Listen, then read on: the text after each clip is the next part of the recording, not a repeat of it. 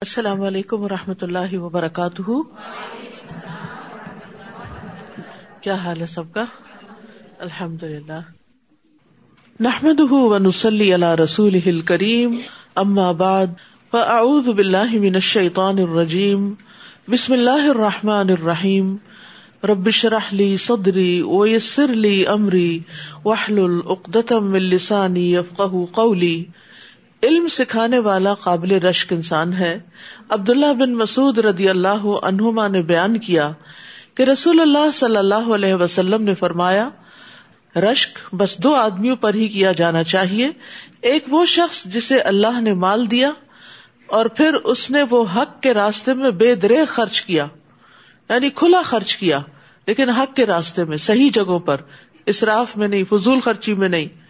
اور دوسرا وہ شخص جسے اللہ نے حکمت یعنی دین کا علم، قرآن و سنت کا علم دیا، وہ اس کے موافق فیصلے کرتا ہے اور اس کی تعلیم بھی دیتا ہے۔ یعنی اپنی زندگی میں بھی اس کو نافذ کرتا ہے۔ کوئی اور بھی اس سے بات کرے تو اس کو اس کے مطابق ہی گائڈ کرتا ہے اور اس کے ساتھ ساتھ وہ دوسروں کو سکھاتا بھی ہے۔ علم پھیلانے والے کے لیے نبی صلی اللہ علیہ وسلم نے دعا بھی کی ہے۔ آپ نے فرمایا، اللہ اس شخص کو تر و تازہ رکھے جس نے ہم سے کوئی بات سنی، پھر اسے دوسروں تک پہنچایا۔ بعض اوقات پہنچانے والے سے سننے والا زیادہ یاد رکھنے والا ہوتا ہے۔ انس بن مالک کہتے ہیں کہ رسول اللہ صلی اللہ علیہ وسلم نے مسجد خیف میں مینا کے اندر ہمیں خطبہ دیا۔ پس فرمایا، اللہ اس شخص کو تر و تازہ رکھے، جس نے میری بات کو سن کر حفظ کیا یعنی میمورائز کر لیا، اسے یاد رکھا۔ اور اس شخص کو پہنچایا جس نے اسے نہیں سنا تھا یعنی جو پہلے سے نہیں جانتا تھا۔ پھر اس شخص کی طرف بھی گیا جس نے اسے نہیں سنا۔ یعنی اس شخص کو پہنچایا اور پھر خود بھی گیا۔ یعنی ایک ہوتا ہے علم کو کنوے کرنا کسی ذریعے واسطے سے، اور ایک یہ ہے کہ لوگوں کے پاس خود جا کر ان کو سکھانا۔ تو ہمیں ہر طرح سے خیر کی بات عام کرنی چاہیے تاکہ لوگوں کی زندگیاں سنورے اور ہم اس پر خود بھی عمل کرنے والے ہوں، کیونکہ جو شخص علم پر عمل نہیں کرتا، اس کی بات پھر اثر نہیں رکھتی۔ تیئیسواں پارا اعوذ باللہ من الشیطان الرجیم۔ بسم اللہ الرحمن الرحیم۔ وما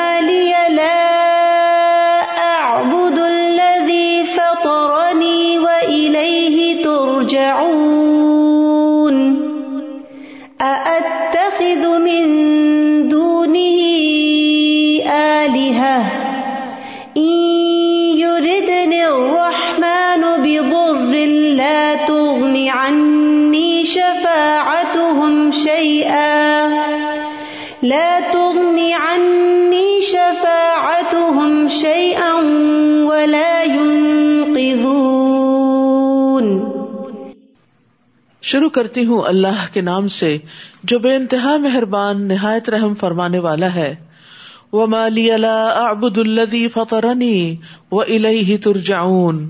اور میں اس ہستی کی عبادت کیوں نہ کروں جس نے مجھے پیدا کیا، اور تم سب کو اسی کی طرف لوٹ کر جانا ہے۔ یہ اس شخص کا قول ہے جس نے پیغمبروں کی بات مانی اور دوسروں کو بھی ماننے کے لیے کہا۔ اور وہ اب سمجھا رہا ہے اپنی قوم کو کہ لوگوں، اللہ کی عبادت کرو اور میں خود بھی اس کی عبادت کرنا چاہتا ہوں۔ یعنی میرے لیے اس ہستی کی عبادت کرنے سے جو عبادت کی واقعی مستحق ہے، کون سی چیز مانے ہے؟ کیونکہ اسی نے مجھے وجود بخشا ہے، اس نے مجھے پیدا کیا ہے، اس نے مجھے رسک دیا ہے۔ اور ساری مخلوق کو واپس بھی اسی کی طرف جانا ہے، پھر وہ ان کو ان کے اعمال کی جزا و سزا دے گا۔ تو جس کے ہاتھ میں تخلیق ہے، جہاں سے ہم آئے ہیں، جس کے ہاتھ میں رسک ہے کہ اس دنیا میں اس کا رسک کھاتے ہیں، اور جس کی طرف ہم آخرت میں لوٹ کر جائیں گے، وہی اس بات کا مستحق ہے کہ اس کی عبادت کی جائے، اور ان ہستیوں کو چھوڑ کر صرف اللہ ہی کی تعریف کی جائے، اسی کی بزرگی بیان کی جائے، جس کے ہاتھ میں ہر طرح کا نفع اور نقصان ہے، اور اللہ کے علاوہ کوئی اور کسی نفع نقصان کا مالک نہیں۔ اور نہ زندگی کا اور نہ موت کا، تو اللہ سبحان تعالیٰ کی ہی عبادت ہونی چاہیے، کیونکہ ہم نے اسی کی طرف لوٹ کر جانا ہے۔ اور کس دن جانا ہے؟ قیامت کے دن، جب اللہ تعالیٰ پچھلوں اور پہلوں سب کو ایک مقررہ دن میں جمع کرے گا۔ چالیس سال کے قیام کے برابر ان کی نگاہیں اٹھی ہوئی ہوں گی اور وہ فیصلہ اور حکم ہونے کے منتظر ہوں گے، جیسے کہ نبی صلی اللہ علیہ وسلم نے فرمایا۔ اللہ بادلوں کے سائے میں عرش سے کرسی کی طرف نزول فرمائے گا۔ پھر ایک پکارنے والا پکارے گا، اے لوگو، کیا تم اپنے اس رب سے راضی اور خوش نہیں ہو؟ جس نے تمہیں پیدا کیا، اس نے تمہیں روزی دی، اور تمہیں یہ حکم دیا کہ اسی کی عبادت کرو، اور اس کے ساتھ کسی چیز کو شریک نہ کرو، اور یہ کہ اس نے تم سے ہر انسان کو پھیر دیا، جس کی تم دنیا میں عبادت کرتے تھے۔ ہر وہ چیز اب غائب ہو گئی۔ کیا یہ تمہارے رب کی طرف سے عدل و انصاف نہیں؟ وہ کہیں گے ہاں بس ہر قوم اس کی طرف چل دے گی جس کی وہ دنیا میں عبادت کرتے تھے اور دنیا میں جن سے محبت کرتے تھے۔ وہ چلیں گے اور ان کے لیے ان چیزوں کی تشبیح پیدا کر دی جائے گی جن کی وہ عبادت کیا کرتے تھے۔ بس بعض سورج کی طرف چلے جائیں گے، بعض چاند کی طرف اور بعض پتھروں کے بتوں کی طرف جائیں گے۔ ان شبیہوں کی طرف جن کی وہ عبادت کرتے تھے۔ اور ظاہر ہے کہ پھر جو توحید پر ہیں، جو اللہ کی عبادت کرتے ہیں وہ ان میں سے کسی اور ہستی کی طرف نہیں جائیں گے۔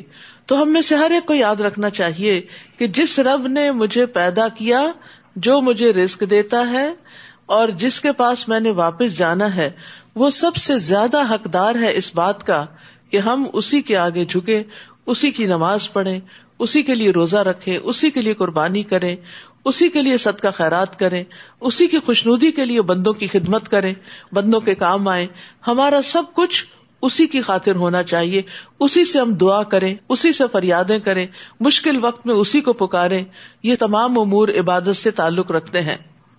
کیا میں اللہ کے سوا دوسروں کو الہ بنا لوں کہ اگر رحمان مجھے کوئی تکلیف دینا چاہے تو نہ ان کی سفارش میرے کسی کام آئے گی اور نہ ہی وہ خود مجھے چھڑا سکیں گے۔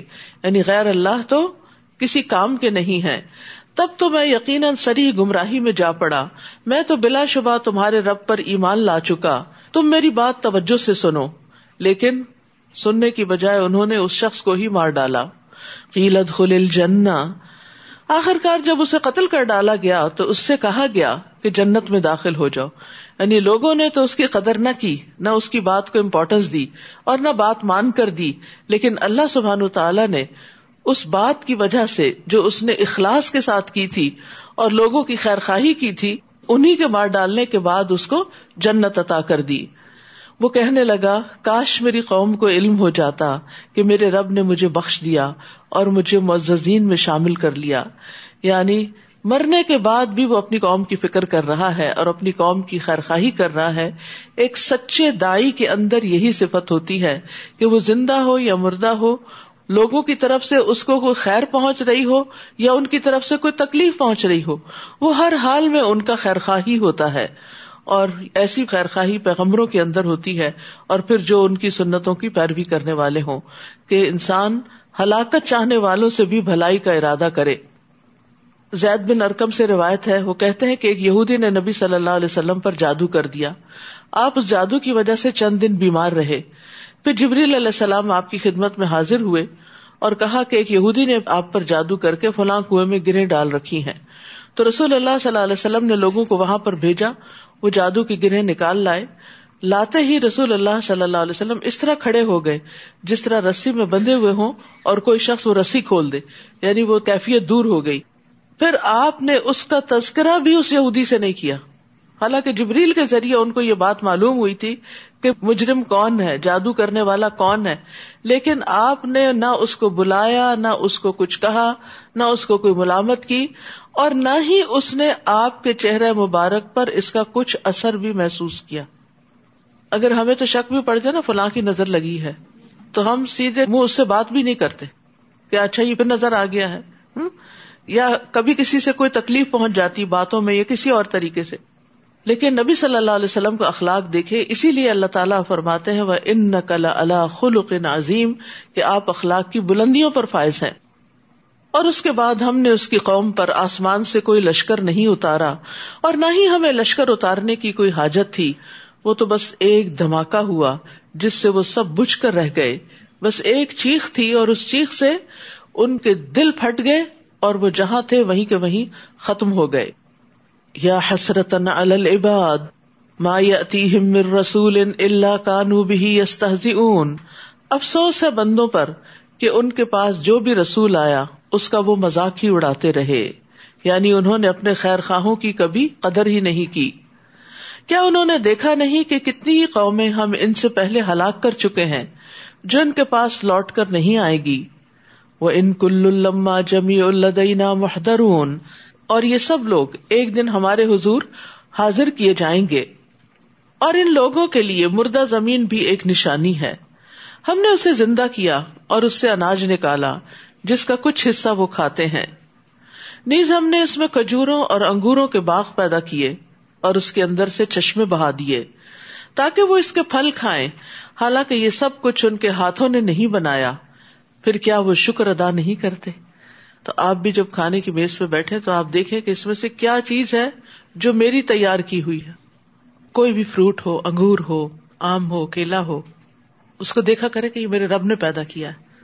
میرا اس میں کچھ بھی کمال نہیں۔ میں تو اس کو صرف گروسری شاپ سے خرید کر لے آئی ہوں اور دھو کے ٹیبل پہ رکھ دیا۔ باقی تو سب اللہ ہی کی عنایت ہے۔ اگر وہ پیدا نہ کرے تو ہمارے اسٹور میں یہ سب کچھ آئے کہاں سے؟ اور ہم خریدے کہاں سے؟ کہاں سے بنائیں گے؟ ہمارے کرنے کا کام کیا ہے؟ کھائیں اور شکر ادا کریں۔ وہ کہتے ہیں نا، اردو میں ایک بڑا مشہور شعر ہے، رب کا شکر ادا کر بھائی جس نے ہماری گائے بنائی۔ یعنی اصل شکر تو اس کا ہے، جس نے یہ سب کچھ پیدا کیا ہے۔ پاک ہے وہ ذات جس نے زمین کی نباتات سے تمام اقسام کے جوڑے پیدا کیے اور خود ان کی اپنی جنس کے بھی اور ان چیزوں کی بھی جنہیں یہ جانتے نہیں یعنی جو آسمانوں میں ہے زمین کی گہرائیوں میں ہے ہر چیز جوڑا جوڑا ہے، سوائے رب العالمین کے، کہ وہ واحد ایک اکیلا ہے۔ اور یہاں آیت شروع ہو رہی سبحان اللہ جی سے۔ تعجب کے وقت انسان سبحان اللہ کہتا ہے، اللہ تعالی کی نشانیوں کو دیکھنے کے وقت۔ اور یہاں پر حیرانی کی بات یہ ہے کہ اتنی بڑی بڑی نشانیاں لوگوں کے آس پاس ہیں لیکن اس کے باوجود وہ کفر پر اڑے ہوئے ہیں۔ اور ان کے لیے ایک nishani رات بھی ہے، جس کے اوپر سے ہم دن کو کھینچ لیتے ہیں، تو ان پر اندھیرا چھا جاتا ہے۔ اور سورج اپنی مقرر گزرگاہ پر چل رہا ہے۔ یہی زبردست علیم ہستی کا مقرر کردہ اندازہ ہے۔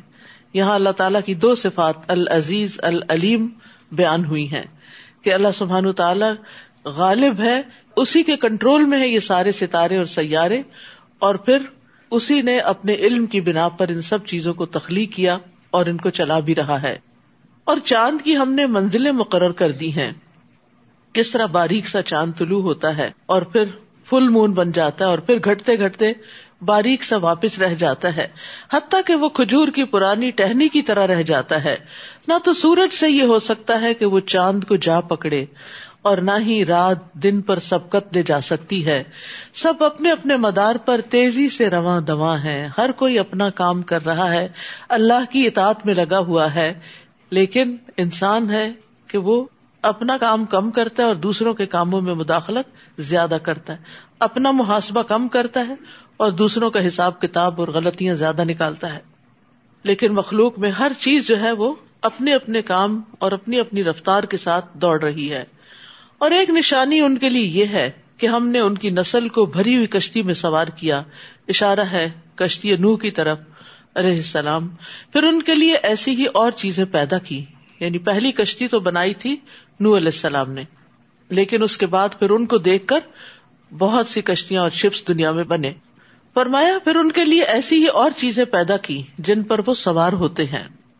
اسی طرح ایک کشتی ہوائی کشتی بھی ہے جہاز کی شکل میں۔ متلی ہی مائر کبون تو وہ بھی کتنے خطرات سے گزر کر انسان کو اپنی منزل تک پہنچاتا ہے۔ اس میں انسانی کوششیں تو ہیں، لیکن اصل فضل رب ہی کا ہے کہ جو انسانوں کو تمام خطرات سے محفوظ رکھتے ہوئے منزل تک پہنچاتا ہے۔ اگر ہم چاہیں تو انہیں غرق کر دیں۔ پھر نہ تو کوئی ان کا فریاد رس ہوگا اور نہ وہ بچائے جا سکیں گے۔ یعنی این سمندر کے بیچ میں کوئی مدد کو بھی نہیں پہنچ سکتا۔ اور کوئی کام نہیں آ سکتا، کوئی چھڑا نہیں سکتا سمندر کی موجوں سے۔ مگر ہماری رحمت سے ہی پار لگ جاتے ہیں اور کچھ مدت تک زندگی سے فائدہ اٹھاتے ہیں۔ یعنی سارے خطرات کو پار کرتے کرتے آخر کنارے جا لگتے ہیں۔ اور جب انہیں کہا جاتا ہے کہ اس انجام سے ڈر جاؤ جو تمہارے سامنے ہے یا پیچھے گزر چکا ہے، تاکہ تم پر رحم کیا جائے، تو اس کی کچھ پرواہ نہیں کرتے۔ اور جب بھی ان کے پاس ان کے رب کی نشانیوں میں سے کوئی نشانی آتی ہے، تو وہ اس سے اعراض ہی کر جاتے ہیں۔ اور جب انہیں کہا جاتا ہے کہ اللہ نے تمہیں رسک دیا ہے، اس میں سے اس کی راہ میں خرچ کرو۔ تو کافر ایمان لانے والوں کو یوں جواب دیتے ہیں کہ کیا ہم اسے کھلائیں؟ جسے اگر اللہ چاہتا تو خود ہی کھلا سکتا تھا۔ یعنی عجیب لاجک ہے کہ اللہ سب تعالیٰ نے ایک نظام رکھا ہے کہ کچھ بندوں کو زیادہ دیا، کچھ کو کم، اور جن کو کم دیا، ان کا کچھ حصہ دوسروں کے پاس رکھ دیا تاکہ وہ ان پر خرچ کرے۔ لیکن وہ ساری نعمت پا کر بخل کرتے ہیں اور پھر طرح طرح کی باتیں بناتے ہیں کہ اللہ تعالیٰ خود ان کو کیوں نہیں دے دیتا۔ یہ اس کی حکمت ہے مسلط ہے۔ اس نے ہمارے ہاتھوں سے دلوایا تاکہ دینے والوں کو اجر عطا کرے اور جب دیا جاتا ہے کسی کو تو اس سے دل نرم ہوتے ہیں، آپس کی محبتیں بڑھتی ہیں اور ایک کنیکشن پیدا ہوتا ہے لوگوں کے درمیان۔ اور اگر ہر کوئی صرف انڈیپینڈنٹلی اپنی زندگی گزارے تو پھر آئسولیشن بھی ہو جاتی، تنہا بھی ہو جاتا ہے انسان۔ کیا ہم اسے کھلائیں جسے اگر اللہ چاہتا تو خود ہی کھلا سکتا تھا؟ یعنی کہ یہ کہہ کے اپنے آپ کو مطمئن کر لیتے ہیں۔ تم تو سری گمراہی میں پڑ گئے ہو۔ یعنی اچھی بات کرنے والے کو گمراہ کہا جا رہا ہے۔ وہ یقول ان کن تم صادقین نیز وہ کہتے ہیں کہ اگر تم سچے ہو تو یہ وعدہ قیامت کب پورا ہوگا؟ وہ صرف ایک دھماکے کا انتظار کر رہے ہیں جو انہیں آ پکڑے گا، جبکہ یہ آپس میں جھگڑ رہے ہوں گے۔ یعنی وہ دنیا کے کاموں میں، آپس کی باتوں میں، خریدنے، بیچنے میں جھگڑا کر رہے ہوں گے، بحث مباحثہ کر رہے ہوں گے۔ کوئی سیاست پر اور کوئی بزنس میں، مجلسوں میں اور بازاروں میں گفتگو کر رہے ہوں گے کہ یکا یک قیامت آ جائے گی۔ اس وقت نہ تو وہ وسیعت کر سکیں گے اور نہ ہی اپنے گھروں کو واپس جا سکیں گے۔ یعنی جو گھر کے باہر گیا ہوا وہ باہر ہی مر جائے گا۔ اور جب سور پھونکا جائے گا تو وہ فوراً اپنی قبروں سے نکل کر اپنے رب کی طرف دوڑ پڑیں گے۔ یعنی یہ دوسرا سور پھونکنے کے موقع پر ہوگا۔ اس میں سب اٹھ جائیں گے۔ نفقت الباس و نشور کہیں گے، افسوس، ہمیں ہماری خوابگاہ سے کس نے اٹھا کھڑا کیا؟ یہ تو وہی چیز ہے جس کا رحمان نے وعدہ کیا تھا اور رسولوں نے سچ کہا تھا۔ وہ بس ایک ہی گرجدار آواز ہوگی۔ پھر وہ فوراً سب کے سب ہمارے حضور پیش کر دیے جائیں گے۔ آج کسی پر ذرہ برابر بھی ظلم نہ کیا جائے گا اور تمہیں ویسا ہی بدلا دیا جائے گا جیسے تم عمل کرتے رہے۔ جو کچھ آج کمایا، وہی کل سامنے آئے گا۔ ان اصحاب الجنت اليوم فی شغل فاکہون۔ آج اہل جنت مزے اڑانے میں مشغول ہوں گے۔ جنتیوں کو نعمتوں میں مشغول کر دیا جائے گا اور جلد نعمتوں کی طرف لایا جائے گا۔ یعنی جہنمیوں کو جہنم کی طرف بھیجنے سے پہلے ہی جنتیوں کو جنت کی طرف لے آیا جائے گا۔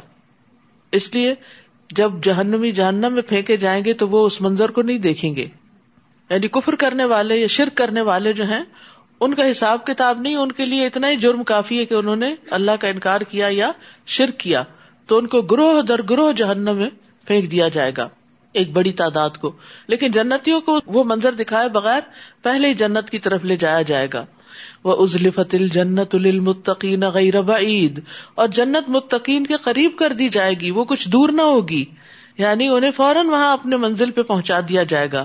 نبی صلی اللہ علیہ وسلم نے فرمایا، بے شک اللہ عز و جل قیامت والے دن جنت کو بلائے گا۔ وہ زینت اور سجاوٹ اور نمائش اور آرائش کے ساتھ آئے گی۔ پھر اللہ تعالیٰ اعلان کرے گا، میرے وہ بندے کہاں ہیں جنہوں نے میرے راستے میں قتال کیا اور ان سے قتال کیا گیا۔ انہیں میرے راستے میں تکالیف دی گئی اور انہوں نے میرے راستے میں جد و جہد کی۔ کہا جائے گا، تم جنت میں داخل ہو جاؤ، وہ بغیر حساب کے جنت میں داخل ہو جائیں گے۔ اسی طرح دوسری حدیث سے پتا چلتا ہے کہ ستر ہزار لوگ اور ان میں سے ہر ایک کے ساتھ ستر ہزار بغیر حساب کے جنت میں داخل ہوں گے۔ اللہ ہمیں بھی ان میں شامل کر لے اور حساب نہ لے ہم سے۔ ہم و ازواج ہم فی ضلال متقی اون وہ اور ان کی بیویاں چھاؤں میں تختوں پر تکیا لگائے ہوئے ہوں گے، بادشاہوں کی طرح بیٹھے ہوئے ہوں گے۔ وہاں انہیں کھانے کو میوے بھی ملیں گے اور جو کچھ وہ طلب کریں گے وہ بھی ملے گا۔ سلام ان من رب الرحیم۔ مہربان رب فرمائے گا تم پر سلامتی ہو۔ ومتاز اليوم ایوہ المجرمون۔ اور اے مجرمو، آج تم الگ ہو جاؤ۔ یعنی اہل ایمان سے علیحدہ ہو جاؤ۔ دنیا میں بس ایک دوسرے کے دوست ہو سکتے تھے رشتے دار ہو سکتے تھے۔ خونی تعلق ہو سکتا تھا نصبی سسرالی تعلق ہو سکتا تھا، لیکن آج ایک ہی تعلق باقی رہا اور وہ ہے دینی تعلق۔ اللہ کی خاطر جو تعلق ہے کہ جس میں وہ ایک دوسرے کے ساتھ مل کر اللہ کی عبادت کرتے تھے، بس وہی ایک دوسرے کے دوست ہوں گے اور باقی ان سے الگ کر دیے جائیں گے۔ اللہ تعالیٰ فرمائے گا، اے بنی آدم، کیا میں نے تمہیں تاکید نہیں کی تھی کہ شیطان کی عبادت نہ کرنا؟ وہ تمہارا سری دشمن ہے، کھلا دشمن ہے۔ یعنی دنیا میں ہمیں پیغمبروں کے ذریعے یہ بتا دیا گیا کہ شیطان ہمارا دشمن ہے۔ اور اللہ سبحان تعالیٰ نے صاف فرما دیا وہ ان بدونی ہاضا سرا تم مستقیم اور میری ہی عبادت کرنا یہی سیدھا راستہ ہے۔ لیکن تم نے کیا کیا؟ سیدھے رستے کو چھوڑ کر شیطان کا حکم مانا اور اس کی پیروی کی، اس کے بسوسوں میں آ گئے۔ وہ تو تم میں سے گروہ کثیر کو گمراہ کر چکا ہے۔ کیا تم سوچتے نہیں؟ یہ ہے وہ جہنم جس کا تم سے وعدہ کیا جاتا تھا۔ آج اس میں داخل ہو جاؤ، کیونکہ تم کفر کیا کرتے تھے۔ اليوم نختم على افواههم وتكلمنا ايديهم وتشهد ارجلهم بما كانوا يكسبون آج ہم ان کے منہ بند کر دیں گے اور ان کے ہاتھ کلام کریں گے اور ان کے پاؤں گواہی دیں گے جو کچھ وہ کیا کرتے تھے۔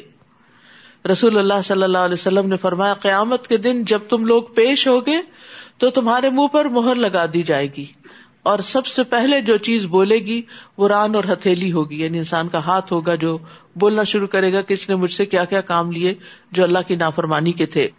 قیامت کے دن باقی عذاب بھی انسان کے خلاف بولیں گے۔ جس جس عز سے انسان نے اللہ کی نافرمانی کا کام لیا۔ قیامت کے دن ایک شخص آئے گا اور کہے گا، اے میرے رب، میں تجھ پر، تیری کتابوں پر، تیرے رسولوں پر ایمان لایا۔ میں نے نماز پڑھی۔ اس سے جس قدر ہوگا اپنی نیکی کی تعریف کرے گا کہ میں نے یہ بھی نیک کام کیا، یہ بھی کیا۔ پھر اللہ تعالیٰ فرمائے گا، ہم ابھی تیرے خلاف گواہ بھیجتے ہیں۔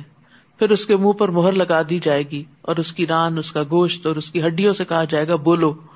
پھر اس کی ران، اس کا گوشت، اس کی ہڈیاں، اس کے اعمال کی گواہی دیتے ہوئے بولیں گی۔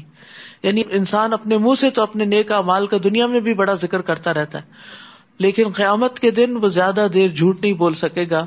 جو اس کے عمل ہوں گے وہ ویسے ہی سامنے آ جائیں گے اور جن کو وہ اپنی نیکی بتا رہا ہوگا اور وہ نیکی نہیں، دراصل بدنیتی سے کوئی اور ہی غلط کام کیے ہوئے تھے، تو وہ بھی کھل کے سامنے آ جائیں گے اور آزاد بول پڑیں گے۔ اور اس وقت آپ دیکھیں کہ انسان کو کس قدر شرمندگی ہوگی۔ کبھی آپ نے یہ تجربہ کیا ہوگا کہ آپ اپنے کسی دوست سے، کسی گیسٹ سے کوئی بات کر رہے ہیں، اپنا کوئی ایکسپیرینس شیئر کر رہے ہیں، کہیں ٹریولنگ پہ گئے، کوئی چیز دیکھی، تو اتنے بچہ بول پڑتا، نہیں ماما ایسے نہیں تھا، ایسے تھا۔ تو اس وقت کس قدر شرمندگی ہوتی ہے؟ چاہے ہم بھول کے ہی کوئی ایسی بات کر رہے ہوں یا بچہ ہی غلط کہہ رہا اور ماں باپ کو ویسے غلط کہ لیکن وہ وقت انتہائی شرمندگی کا وقت ہوتا ہے کہ جب ایک انسان ایک بات کہہ رہا ہو اور بڑے یقین کے ساتھ اور دوسرا اس کو جٹلا رہا ہو۔ اور یہاں تو یہ کہ دوسرا نہیں ہے، خود انسان کا اپنا وجود ہے۔ تو امیجن کرے کہ کس قدر شرمندگی کی بات ہوگی۔ اور اگر ہم چاہیں تو ان کی آنکھیں مٹا دیں۔ پھر وہ راہ کی طرف آگے بڑھے تو کیسے دیکھ سکتے ہیں؟ یعنی دنیا میں اگر ہم صرف ایک نعمت بھی لے لیں تو ان کی زندگی دوبھر ہو کے رہ جائے۔ جو لوگ پہلے دیکھتے ہیں اور پھر وہ نہیں دیکھ پاتے۔ اور اگر آپ اس کا ایکسپیرئنس کرنا چاہیں تو آپ کسی وقت اپنے ہی گھر میں، اپنے ہی بیڈ روم میں، اپنے ہی واش روم میں آنکھیں بند کر کے ذرا کوئی کام کرے اپنے ہی کچن میں۔ تھوڑی دیر کے لیے آنکھیں بند کریں۔ تو اس وقت قدر آئے گی کہ آنکھیں کتنی بڑی نعمت۔ اور دن میں باقی آزاد پھر بھی ریسٹ کرتے ہیں۔ لیکن ہم سارا دن ان آنکھوں سے دیکھتے سارا دن۔ چاہے پڑھ رہے ہوں، چاہے ویسے کچھ دیکھ رہے ہوں۔ یعنی جب تک ہم جاگتے ہیں، ہماری آنکھیں مسلسل کام کر رہی ہوتی لمحوں کے لیے جھپکتے بھی ہیں، لیکن پھر دیکھنے لگتے ہیں، کیونکہ ہم برداشت ہی نہیں کر پاتے کہ ہم جاگ رہے ہیں اور ہماری آنکھیں بند ہوں۔ تو فرمایا، اگر ہم چاہیں نہیں اللہ تعالیٰ کے لیے ان کو عذاب دینا اور ان کی نافرمانیوں پر اور ان کی سرکشیوں پر ان کو پکڑنا کچھ مشکل کام نہیں، اگر ہم چاہیں تو ان کی آنکھیں مٹا دیں، پھر وہ راہ کی طرف آگے بڑھے تو کیسے دیکھ سکیں گے؟ اور اگر ہم چاہیں تو ان کی جگہ پر ہی انہیں مس کر دیں یعنی ایک قدم آگے نہ بڑھا سکے پھر نہ یہ آگے چل سکے اور نہ ہی پیچھے لوٹ سکے یعنی جہاں ہے وہیں کے وہیں جام ہو جائیں، پتھر ہو جائیں۔ اور جس شخص کو ہم زیادہ عمر دیتے ہیں، اس کی خلقت ہی الٹ دیتے ہیں۔ کیا یہ سوچتے نہیں؟ ہم سب کے سامنے کتنے ہی بزرگ ایسے ہو سکتے ہیں کہ جن کو ہم نے اپنی آنکھوں کے سامنے، اپنے والدین کو یا ساس سسر کو یا نانا نانی کو، ان کی جوانی یا نیم جوانی کی حالت میں بھی دیکھا اور ان کو ایکٹیو دیکھا اور ان کو بھاگتے، دوڑتے، دنیا کے کام کرتے، کراتے، اور پھر کس طرح ان کو بیماریوں نے آ گھیرا اور کس طرح ان کا حافظہ چلا گیا؟ کوئی الزائمر کا مریض ہو گیا، کسی کو ڈیمنشیا ہو گیا، کوئی اپنی یاداشت کھو بیٹھا۔ یہ سارے منظر سبق سیکھنے کے ہیں۔ اپنا فیوچر دیکھیں ان میں۔ اور اللہ سے دعائیں کریں کہ اللہ تعالیٰ ہمیں ان تمام آزمائشوں سے بچا کے رکھے۔ یعنی مقصود کیا ہے اس سے؟ اللہ تعالیٰ فرماتے کہ نافرمانیاں کیوں کر رہے ہو؟ اللہ کو ناراض کیوں کر رہے ہو؟ اللہ کی نعمتوں پر شکر کیوں نہیں ادا کرتے؟ ان آزاد سے، اس زندگی سے اللہ کی عبادت کا کام کیوں نہیں لیتے؟ کیا تم اس بات کے انتظار میں ہو کہ تمہاری اس طرح پکڑ ہو جائے؟ وما علمنا الشعر وما ينبغي له ان هو الا ذکر وقران مبین اور ہم نے اس نبی کو شعر کہنا نہیں سکھایا۔ یہ اس کے لیے مناسب بھی نہ تھا۔ یہ تو ایک نصیحت اور واضح پڑھی جانے والی کتاب ہے۔ تاکہ جو زندہ ہے وہ اسے ڈرائے اور انکار کرنے والوں پر حجت قائم ہو جائے۔ زندگی سے مراد صرف زندہ ہونا نہیں بلکہ دل کی زندگی مراد ہے، کیونکہ جس کا دل زندہ ہوتا ہے، وہی اس کتاب سے، اس قرآن سے فائدہ اٹھاتا ہے۔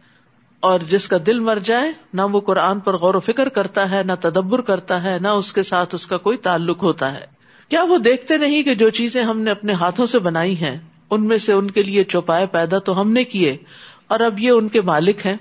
اور ہم نے ان مویشیوں کو ان کا متی بنا دیا ہے کہ ان میں سے کسی پر تو سوار ہوتے ہیں اور کسی کا گوشت کھاتے ہیں۔ نیز ان سے انہیں اور بھی کئی فوائد اور مشروب حاصل ہوتے ہیں۔ کیا پھر بھی یہ شکر ادا نہیں کرتے کہ کس طرح دودھ سے ہم لسی اور ملک شیک اور کیا کیا چیزیں بناتے چلے جاتے ہیں؟ اور انہوں نے اللہ کے علاوہ کئی الہ بنا رکھے ہیں۔ اس امید پر کہ ان کی مدد کی جائے گی۔ حالانکہ وہ ان کی کچھ مدد نہ کر سکیں گے، بلکہ وہ ان کے لشکر مخالف کی حیثیت سے پیش کیے جائیں گے۔ لہذا ان کی باتیں آپ کو غمزدہ نہ کریں۔